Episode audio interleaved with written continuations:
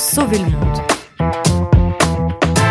So Good Radio. So Good le patriarcat joue-t-il à cache-cache? Réponse sans appel avec cette nouvelle étude de la revue médicale The Lancet, selon laquelle une approche féministe du cancer pourrait sauver la vie de 800 000 femmes chaque année dans le monde. C'est en tout cas la conclusion de la revue médicale britannique qui, après avoir mené l'enquête dans 185 pays, détaille la façon dont les femmes n'ont pas le même accès aux diagnostics et aux soins que les hommes. Un patriarcat qui dominerait le monde des soins et de la recherche. Étrange, étrange parce que dans mon dessin animé d'enfance, que j'aime beaucoup, que j'avais déjà passé il y a un moment dans 10 minutes pour sauver le monde, personne n'en parlait.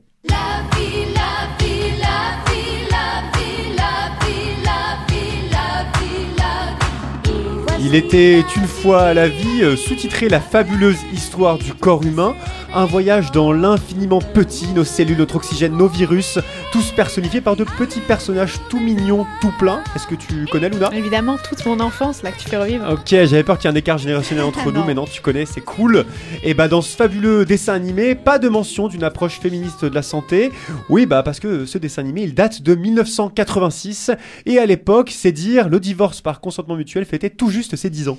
Mais depuis, de l'eau est passée sous les ponts, il était une fois la vie et même disponible en DVD désormais et surtout, le monde de la recherche commence peu à peu à s'ouvrir. Disponible en DVD euh, et en Blu-ray. Et concernant le monde de la recherche, ouais, il bouge. Il y a des études sur l'endométriose qui sont sorties ces dernières années pour mieux traiter cette maladie gynécologique qui touche une à deux femmes sur dix. Cette fois-ci, c'est le cancer qui est passé au peigne fin.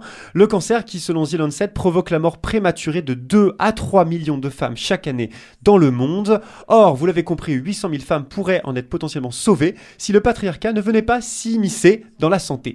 En cause des inégalités sociales comme le manque d'éducation des femmes, le manque d'autonomie par l'emploi et donc de pouvoir de décision, limitant l'accès des femmes aux diagnostics précoces et aux soins. L'étude montre également que les femmes valorisées pour leur rôle reproductif et maternel voient les soins qui leur sont apportés se concentrer sur les cancers dits féminins. Ouais, des cancers comme celui du sein et celui de l'utérus, du col de l'utérus, alors que le cancer du poumon et le cancer colorectal sont également parmi les causes de décès les plus importantes chez les femmes. Autre élément qui expliquerait la surmortalité des femmes dans ce domaine, leur sous-représentation dans le secteur oncologique, celui qui traite du cancer.